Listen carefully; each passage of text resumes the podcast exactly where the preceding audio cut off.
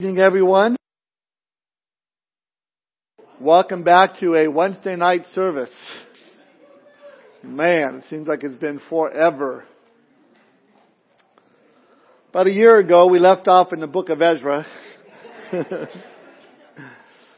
going to look at Ezra chapter 5 and 6 tonight. If you need a Bible, just raise your hand and Richard will bring one right to your seat so you can follow along with us. Ezra chapter 5 and 6 tonight.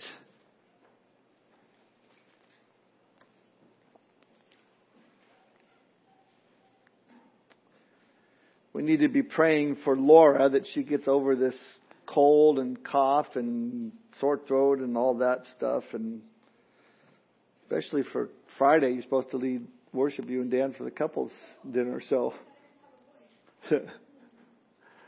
sing for the couples dinner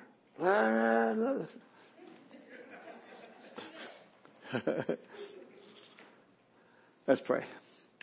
Father, we thank you for this opportunity to gather together tonight. Lord, open up your word. Knowing, Holy Spirit, that you are here to give us understanding of your word and to show us how to apply your word in our lives on an everyday basis. We thank you, Lord, for this time. We thank you, Lord, for the servants downstairs that are watching our, our children, that are teaching them your word. We pray your blessing upon them as well. Uh, Lord, uh, we do lift up Laura to you and pray, Father, that you would touch her physically, that you would heal just her uh, her voice, her her cold, uh, just touch we pray. Father, I also want to lift up Trisha Schetzel to you, Lord. Uh, just found out today, Lord, that she has breast cancer, and and Father, just want to lift up her, Lord. Uh, pray that you would touch her, that you would heal her, Lord God, and. Uh, Father, I'm thinking of Paul here who, who went in on Sunday thinking he may have a heart attack, Lord. Thank you that it wasn't a heart attack and, and thank you for your hand upon his life uh, Lord God. And, and just thank you, Lord, uh, just for uh, the work you're doing in this church. And we just pray uh, for good health for all our, our brothers and sisters here, Lord. And Lord, just bless this time together as we dig into your word. Again, uh, just uh, anoint our time together, we pray. In Jesus' name we pray. Amen. It's been quite a few weeks since we left off our studies in Ezra, so let's get a little bit of, of a recap. The children of Israel, they're taken into captivity were there for seven well, because of their sin of rebellion, their sin of idolatry, try to mix serving the Lord and idolatry together and it just doesn't mix. Isaiah prophesied in Isaiah 45, 1 through 6, at the end of these 70 years, there would be a man that would come on the scene by the name of Cyrus who would uh, say, hey, let's, let's, let the captives go, let's rebuild Jerusalem, let's rebuild the temple there. And at the end of 70 years, that's exactly what happened. God called out Cyrus by name 170 years before he was even born. Now, when Cyrus found out about that, he obviously was blown away. He's seeing his name in, in, in the scriptures and, and he's going, whoa. oh, okay. Then let's, let's, let, let them go. Let them go. And he, he, he, uh, released them. He gave them all the, all the stolen temple treasuries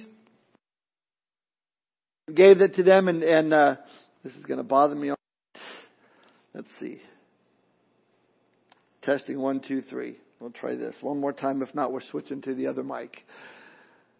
Um, where's he at? So he gave uh, when when uh, Jerusalem was was uh, taken into captivity, they took all the temple treasuries, all the gold and all the, the sacred items there. And, and uh, so when they're going back, Cyrus says, here, take all the stuff back with you. Um, on, on top of all that, he ordered his Jewish neighbors to help them finance the trip back to uh, Jerusalem. See, when, when God is into accomplishing His will, nothing is going to stop it. And that's what we see tonight. Ezra here is all about these 50,000 Jews who returned to Jerusalem in order to rebuild the temple. In chapter 2, we looked at uh, a list of the names of those who returned to Jerusalem under the leadership of Zerubbabel. And as they returned to rebuild the ruins, uh, it's really a picture for them and for us of how God is, is in a business of rebuilding ruined spiritual lives. God's good at that. Lives that are ruined by sin, God restores and God rebuilds. Verse 1 of chapter 3 said this, And when the seventh month had come and the children of Israel were in the cities, the people gathered together as one man to Jerusalem. And that really was a theme in chapter three. Unity, gathering all together. We're one. We're gonna, we're gonna work this out, getting along with each other. Well, we shared before the man who was rescued uh, after 10 years of being on a, a deserted island and the rescuers are looking around and ask the man, how come he has three huts? He says, well, that's the hut I live in. That's the hut I, the, the church I go to. He says, what's the other hut? That's the church I used to go to. I mean, some people can't get along even with themselves. But if we really want to accomplish great things for the Lord, then it takes unity in the church. It takes being on the same page, catching the same vision that God has for us. The people gathered together as one man to Jerusalem. Now we know whenever the Lord is moving, there's a great work about to be done, that, that the enemy is right there to try and stop it and try and discourage us. And that's what happened in chapter 4. The enemies tried to interrupt the work that was going on, stop the work, and they did that in a number of ways. First, they tried to infiltrate their ranks by offering to partner with them to build hey, let us come along and, and we'll help you. You know, it would, have ended up in compromise. Well, when that offer was flatly rejected, they moved to plan B, which was to discourage them, to frighten them, to divide them. And the second plan slowed them down a bit, but not stopping it entirely. So they turned to plan C, a third attempt to shut down the project altogether. And they basically uh, wrote some false accusation, part, partial lies. They wrote a letter to the current king of Persia, Artaxerxes, and told him that the Jews were rebuilding the city. They wrote in the letter that since the Jews had in the past rebelled against kings and, and, and, and the reason, well, no doubt they would do it again. They accused the Jews of refusing to pay taxes and taking the territory away from the kingdom of Persia. Now, unfortunately, that plan was successful the king issued this immediate cease and desist order causing all work on the temple to halt. That they would not start up again until the second year of the reign of, of Darius, which is where we pick it up tonight. See, the enemies of Judah and Benjamin had, had the, the law on their side. They stopped the work militarily by force of arms, but get this, the work of rebuilding this temple, uh, there was a pause for 16 years which tells me that other attacks, I mean, compromise, discouragement, fear, division, all combined into this halting of this project and not starting again until chapter 5 tonight. And we're told really that there are two men responsible for getting this work going again. 16 years later, Haggai and Zechariah hears from the Lord. You can call them the dynamic duo. We know that Haggai prophesied to the people the words of the Lord in Haggai chapter 1 verse 3 and 4. It said this, Then the word of the Lord came by Haggai the prophet saying, Is it time for you yourselves to dwell in your paneled houses and this temple to lie in ruins? In other words, why are you spending so much time in the comforts of your own home and your own houses and you're leaving the Lord's house in ruins? Now come on, get up, get going, get back to serving the Lord. Folks, we have to understand that our enemy is, is working full time to, to stop the work of God. He doesn't want the, the temple of God to be built in your life. Doesn't want the church to be built in our life together. We need to recognize his attacks. And he'll try to infiltrate our ranks. He'll try to, to cause us to compromise our walks with the Lord. He'll try to discourage us, to, to frighten us, to divide us.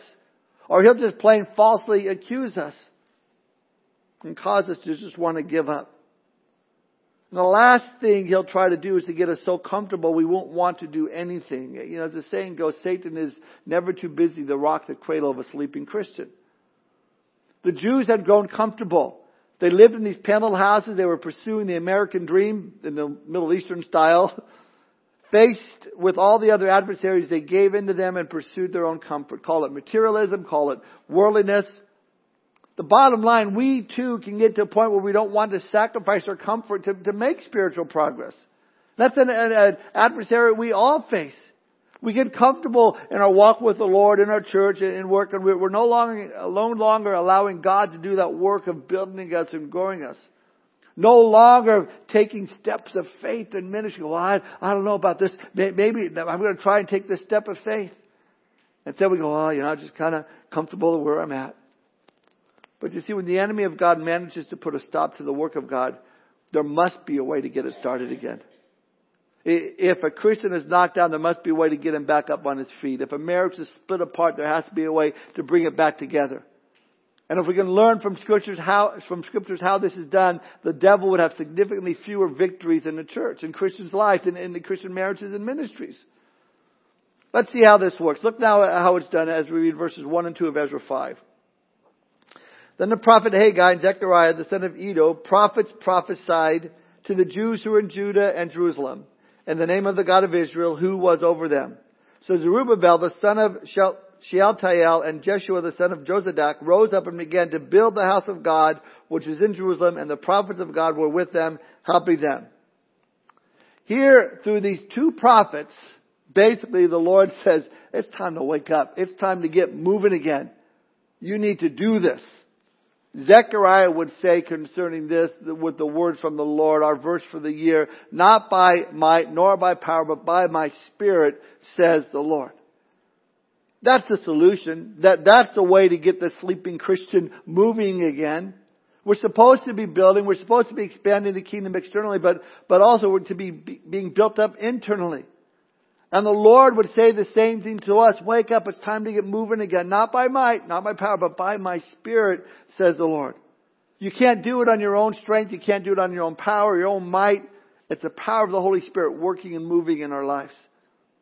Listen, everything written in the Old Testament, it's for our learning. And these particular books, you know, Ezra, Nehemiah, Haggai, Zechariah, we're learning about building with God. Now we're not building a stone and mortar structure like the temple of Jerusalem was.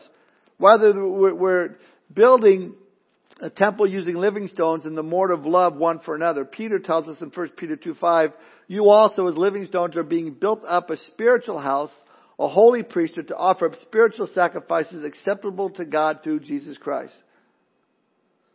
See, if we are living stones, being fit together for eternal temple in heaven, and this life we're living in this is the quarry. It probably explains why so often we may feel like we're being chipped at and chiseled away all the time. Or maybe why you feel like you're stuck between a rock and a hard place. And we may feel at times that we just rub each other wrong. But you know why? It's because we're living stones that constantly rub against each other.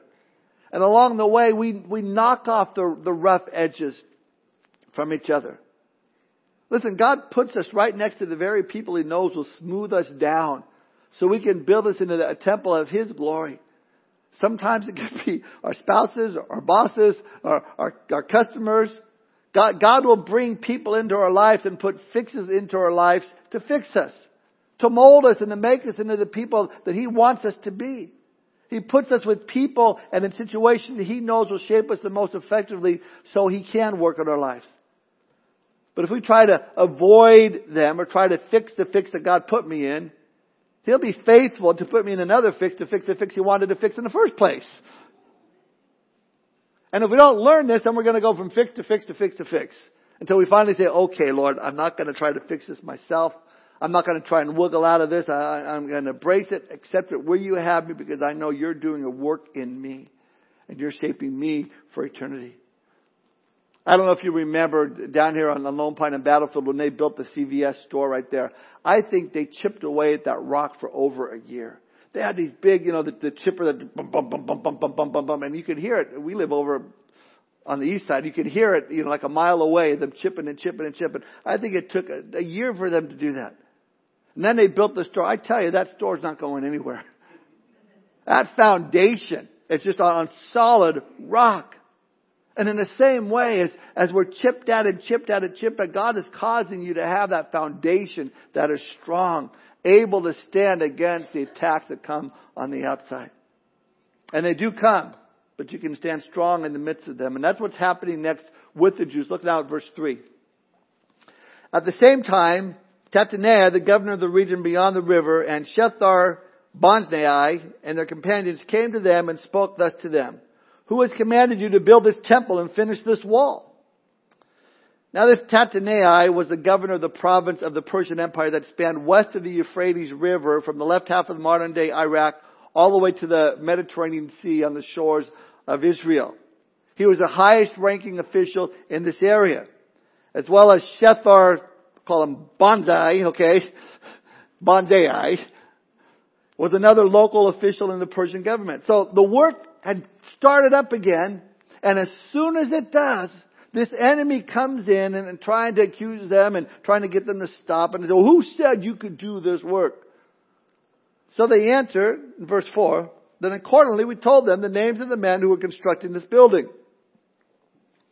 Now at this point, Tataniah as governor, under normal circumstances, could have issued a, a cease and desist order until he could find out from the king, you know, why, who would authorize this work. But for some strange reason, he doesn't do that. Now we know the strange reason. Why? Because the Bible actually gives us a behind the scenes look as to what was going on. Look at verse 5. Here's the reason. But the eye of their God was upon the elders of the Jews so that they could not make them cease till the report could go to Darius. I love that. He couldn't make them stop. Why? Because God was in control. God had this under His plan. You know, we're, we're given the same promises and solution in scripture. Psalm 33:18 says, Behold, the eye of the Lord is on those who fear Him, on those who hope in mercy. We're told in 2 Chronicles 16:9, For the eyes of the Lord run to and fro throughout the whole earth to show Himself strong on behalf of those whose hearts are loyal to Him. So to someone with a, a loyal heart, someone who fears the Lord and, and hopes in His mercy, God is watching out for you. God's going to take care of you. You know, there are just things that the Lord does that, that wouldn't under normal circumstances happen. I mean, how many times you hear, I don't know how this happened. I mean, it, it has to be God. Things don't happen that way. Know, I look at my son Matthew and over there in, in, in, in the military and, and the different doors and things that have opened and shut for him. And I just tell him every time I talk, man, it's God. God's doing it. Because Matthew, there's no way you could do this. And it's true. You know, as Christians, we don't believe in coincidences. Because things that wouldn't normally happen do happen all the time. Things that we might write off as coincidences take place. Things miraculously work out when you're about the Lord's business the Lord makes your business His business. I think of Moses, the story of Moses, you know, uh, the baby Moses floating down the river by Pharaoh's house where his daughter was bathing. The world would say it was just coincidence. Again, there's no coincidences, coincidences to the child of God. The Lord's in control. There's no chances. God isn't going to turn to you or to your children over to chance. There are those that, well, Pharaoh's daughter just happened to be out there in the river bathing when Moses' little basket happened to float by and, and just by chance at the very moment that, you know, Moses just let out this cry at the very moment and then at the very moment, you know, she happened to see them and, uh, but you see how God's plan works out? Again, with Moses, he, you know, he got the, this cry got the attention of Pharaoh's daughter. She saw the baby. She fell in love with the baby. I mean, what woman doesn't fall in love with little babies, you know? And Pharaoh's daughter picked up little Moses and took him right inside the house of the very man who wanted him dead. That's how God works. Now the world would say, well, that's all coincidences. We say, no. The eyes of the Lord were, was upon this situation. You know, it takes a lot of faith to keep trusting God when it looks like things are going in the opposite direction. It takes a lot of faith to raise your kids God's way in today's world, but know and understand that God's eyes are on us. You got to believe that the eye of the Lord is upon you and your kids. So we read in verse 5 that because the Lord was watching out for them, there was nothing that Tataniah or Bonsai could do. It says that they could not make them cease till a report could go to Darius. They, they couldn't make them stop. So then a written answer was returned concerning the matter. Look now verses 6 to 10. This is a copy of the letter that Tataniah sent, the governor of the region beyond the river, and Shethar and the companions, the Persians who were in the region beyond the river, to Darius the king. They sent a letter to him in which was written thus, To Darius the king, all peace. Let it be known to the king that we went into the province of Judea to the temple of the great God, which is being built with heavy stones, and timber is being laid in the walls, and this work goes on diligently and prospers in their hands. Then we asked those elders and spoke thus to them, Who commanded you to build this temple and to finish these walls? We also asked them their names to inform you that we might write the names of the men who were chief among them. I mean, doesn't this sound like a whole bunch of little tattletales? Childish. Hey, we, we went to Judea and guess what? They're building again. They're building again and, and, and, and they're using big stones and big, big timber. So we asked them, who said you could do this? And, and we took names, we're telling. It's interesting, though, that they refer to the temple in verse 8 as the temple of the great God. It appears even in the Persian Empire. Even though they had many gods, they recognized that the Jews served the highest and the most powerful one. I also like that it says in verse 8 that the, and this work goes on diligently and prospers in their hands. Why is it prospering in their hands? Again, the eye of God was upon them and they were working diligently. That word diligently means eagerly, thoroughly, and with great care. That's being in the right place at the right time, doing the right thing. The eyes of the Lord were upon them. They served the Lord eagerly, diligently, throughout, thoroughly, and with great care. You know what? That should be our hearts as well. It's really a bummer when you see the work of the Lord done, that the work of the Lord done halfway. You know, or, or instead of serving the Lord joyfully and eagerly and, and diligently with great care, it's, it's reluctantly, it's, it's slothfully, oh, I gotta go serve the Lord today. I don't know I'm gonna do this. Shouldn't be that way. God deserves our very, very best, not our leftovers. In fact, He tells us in Numbers chapter 18 verse 29, when it came to the law of offerings, says, out of all your gifts you shall present every offering due to the Lord from all the best of them. The best of the flock was to be given to God. How does God feel when we don't take care to be thorough or eager or diligent, when we don't give Him our very best? I think about in the book of Malachi. God was not happy with people because, with the people there because they were bringing God their leftovers. So the Lord said to them in Malachi 1:8, And when you offer the blind as a sacrifice, is it not evil? And when you offer the lame and sick, is it not evil? Offer it then to your governor. Would he be pleased with you? Would he accept you favorably? said the Lord of hosts. God, God is pointing out that, that he deserved better than what we would give to, to the governor. Now I think if our governor or our president asked you to build his house, you'd be really careful, you'd be diligent, you'd be eager. If he asked you to watch his kid, you know, you'd be, do the best job humanly possible. If he made an appointment to see you, you'd make sure you were there on time. See, he's saying if you would do all this for the governor or president, how much you should be eager and diligent to take with great care the things of God and the things that God has entrusted to us. It should really convict our hearts when we don't give God our best. First, 2 Timothy 2.15 says, Be diligent to present yourself approved to God, a worker who does not need to be ashamed, rightly dividing the word of truth. Now, it says in verse 10 that these adversaries asked for the names of the leaders, the chief among them, and I love that they gave them more than just their names, they gave them a complete description of what was going on. Look now verses 11 through 16. And thus they returned us an answer saying, We are the servants of the God of heaven and earth, and we are rebuilding the temple that was built many years ago, which a great king of Israel built and completed. But because our fathers provoked the God of heaven to wrath, he gave them into the hands of Nebuchadnezzar, king of Babylon, the Chaldean, who destroyed this temple and carried the people away to Babylon. However, in the first year of Cyrus, king of Babylon, King Cyrus issued a decree to build this house of God. Also the gold and the silver articles of the house of God, which Nebuchadnezzar had taken from the temple that was in Jerusalem and carried into the temple of Babylon, those King Cyrus took from the temple of Babylon, and they were given to the one named Sheshbazzar, who he had made governor. And he said to them, Take these articles, go, carry them to the temple site that is in Jerusalem, and let the house of God be rebuilt on its former site. Then the same Sheshbazzar came and laid the foundation of the house of God which is in Jerusalem, but from that time even until now it has been under construction and is not finished. By whose authority do you build the temple? They asked. Well, we're God's servants, and in addition to that, we have the command of Cyrus to rebuild this temple, the elders of Israel answered. Now they were completely honest with what's going on. They did admit to their failures. They said, yeah, sure, the reason that we're in this place in the first place is because uh, we provoked our father to wrath through our disobedience.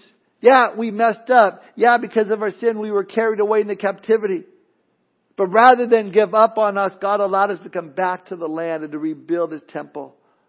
They recognized their failure but they also recognize that their God, their, their God, great God who has the ability to take failures and turn them around into great victories.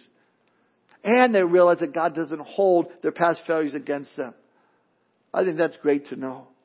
that God doesn't hold our past failures against us. Every time you begin new again with God, He's canceled it out. He doesn't hold it over our heads and, and He's not going to remind you of it. Remember, you know, five years ago when you really blew it, when you failed and, and last week and, you know, He doesn't do that. He won't remind you of it or broadcast it. His heart is to get you up and moving again and back to that place of youthfulness. Now meanwhile, back in verse 17, Tattenai and Shethar Boznai, convinced that Cyrus never made a decree to restore and rebuild, but they couldn't just sign into the internet and look for proof, so they challenged the king himself. You need to go look and see what's going on. We'll look at verse 17. Now therefore, if it seems good to the king, let a search be made in the king's treasure house, which is there in Babylon, whether it is so that a decree was issued by King Cyrus to build this house of God in Jerusalem, and that the king send us his pleasure concerning his matter. No, I'm sure they were not expecting what, what they found. Look at verse, verses 1 through 5 of chapter 6. Then King Darius issued a decree, and a search was made in the archives where the treasures were stored in Babylon. And at Achmetha, in the palace that is in the province of Media, a scroll was found, and in it a record was written thus. In the first, first year of King Cyrus, King Cyrus issued a decree concerning the house of God at Jerusalem. Let the house be rebuilt, the place where they offered sacrifices, and let the foundations of it be firmly laid, its height 60 cubits, and its width 60 cubits, with three rows of heavy stones and one row of new timber. Let the expenses be paid from the king's treasury. Also let the gold and the silver articles of the house of God, which Nebuchadnezzar took from the temple, which is in Jerusalem, and brought to Babylon, be restored and taken back to the temple which is in Jerusalem, each to its place, and deposit them in the house of God. surprise, surprise, surprise. That's not what Tattenai and Boznai were expecting. But it doesn't stop there. Look, look at verses 6 and 7. Now therefore, Tattenai, governor of the region beyond the river, and Shethar Boznai, and your companions, the Persians who are beyond the river, keep yourselves far from there let the work of this house of God alone, let the governor of the Jews and the elders of the Jews build this house of God on its site. On the basis of the scroll that was found, King Darius issued a decree that the work was going to continue and that the enemies of God, they needed to be far from there.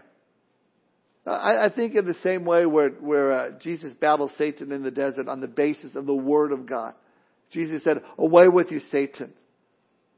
And how do we overcome the condemnation attacks of the enemy is, is, is to get back to the Word of God.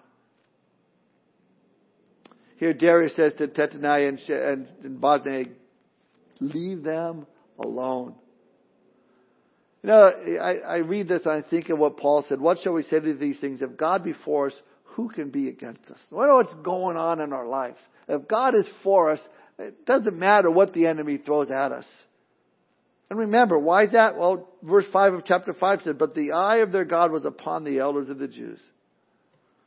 The eyes of the Lord were upon them, and they were serving the Lord eagerly, diligently, thoroughly, with great care. And Tattenai and Boznai were told to get lost. now I love that that would have been just fine. Just leave them alone, let them finish the work. But then King Darius, he doesn't stop there. He takes it one more step and he issues this decree. Look at verses 8 through 10. Moreover, I issue a decree as to what you shall do for the elders of these Jews, for the building of this house of God. Let the cost be paid at the king's expense from the taxes on the region beyond the river. This is to be given immediately to these men so that they are not hindered.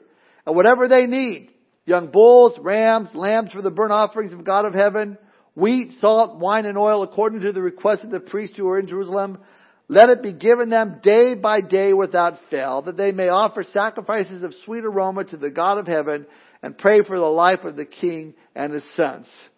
I love the way the Lord works here. Darius replies, Dear Tattenai and Boznai, keep away from there. Let the work alone. Not only that, I'm going to support that work and I'm going to finance it with the tax dollars from your district.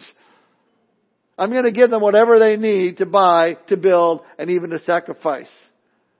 You can almost hear these guys, oh, what do we get ourselves into? Then he says in verses 11 and 12, also, I issue a decree that whoever alters this edict, Let a timber be pulled from his house and erected, and let him be hanged on it, and let his house be made a refuge because of it. And may the God who causes his name to dwell there destroy any king or people who put their hand to alter it or to destroy this house of God which is in Jerusalem. I, Darius, issue a decree. Let it be done diligently. My decree. Leave the Jews alone.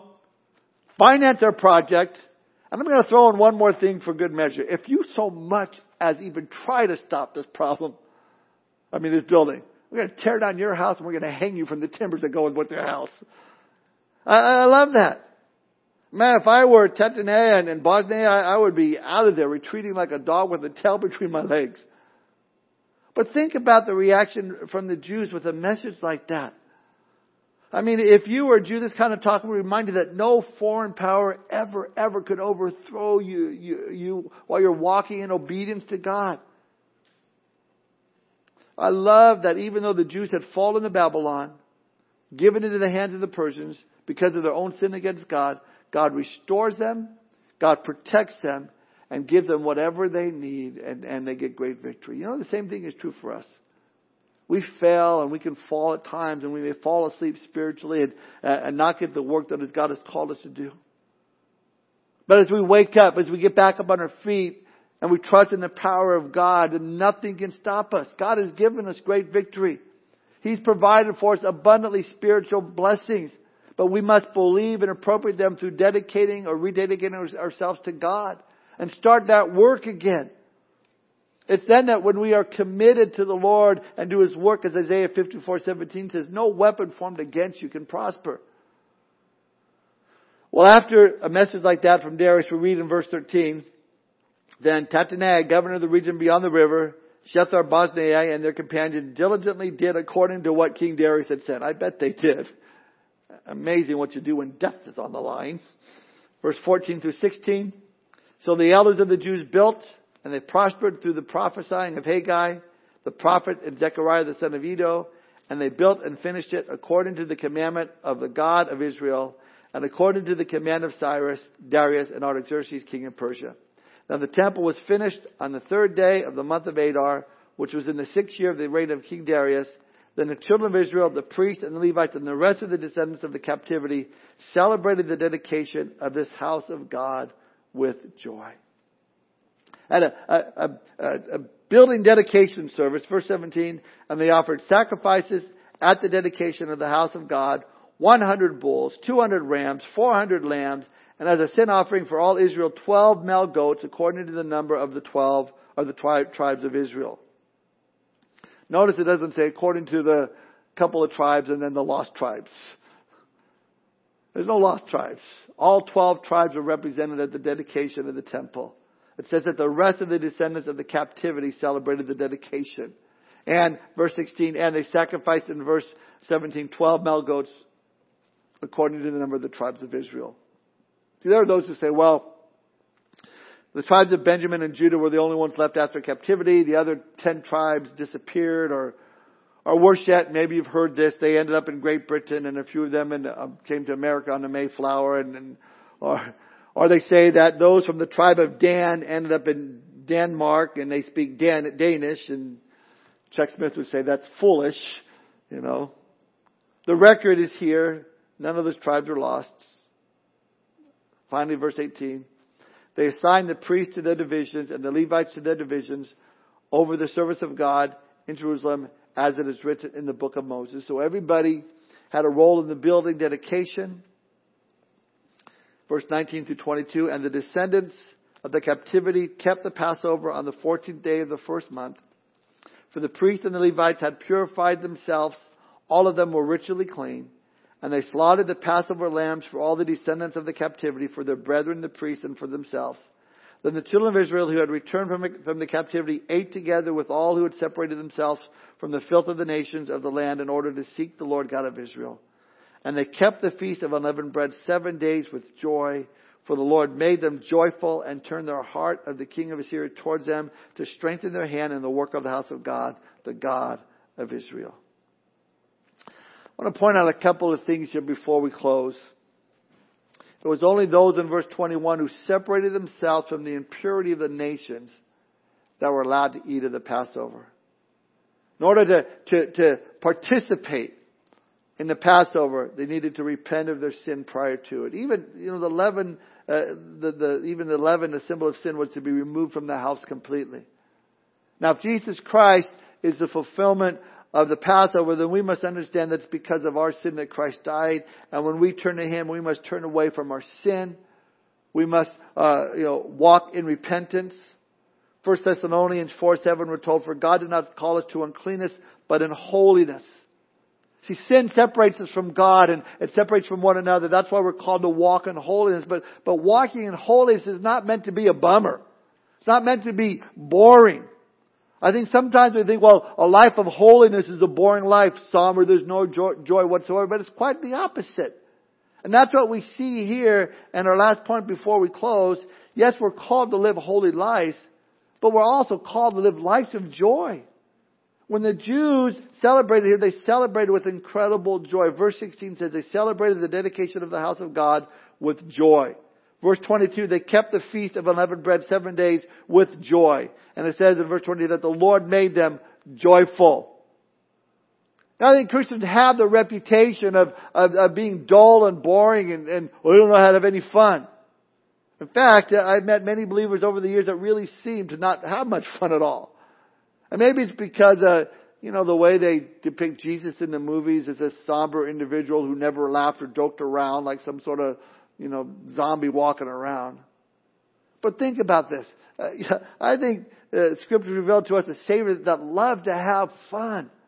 I mean, you're walking around with the 12 guys. I mean, you're going to have fun, full of joy. And, and listen, because Jesus was completely filled with the Holy Spirit, what is the fruit of the Holy Spirit? Joy. So Jesus was overflowing with supernatural joy. I mean, you can see it in many of his parables and sayings. I like, I even like some of the sarcasm that Jesus used towards the scribes and the Pharisees.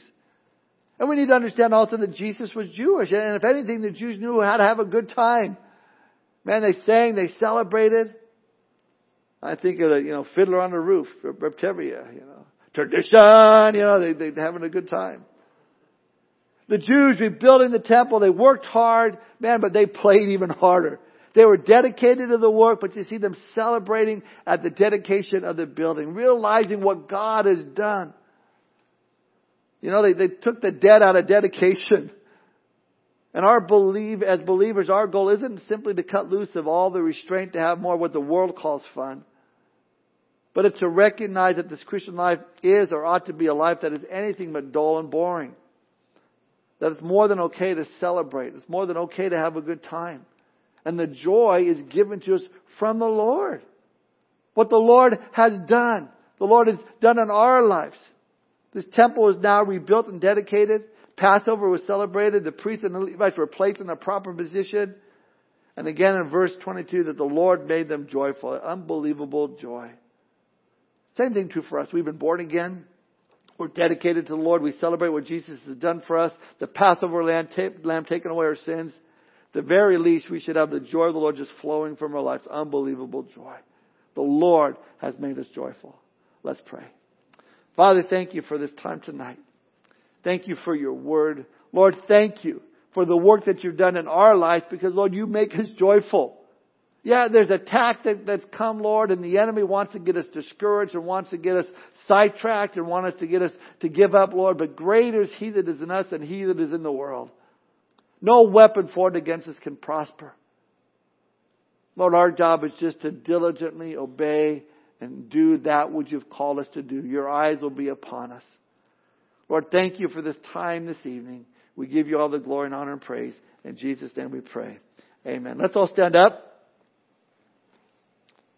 I told my kids I was going to do this. Since Lord doesn't have a voice, here we go. In light of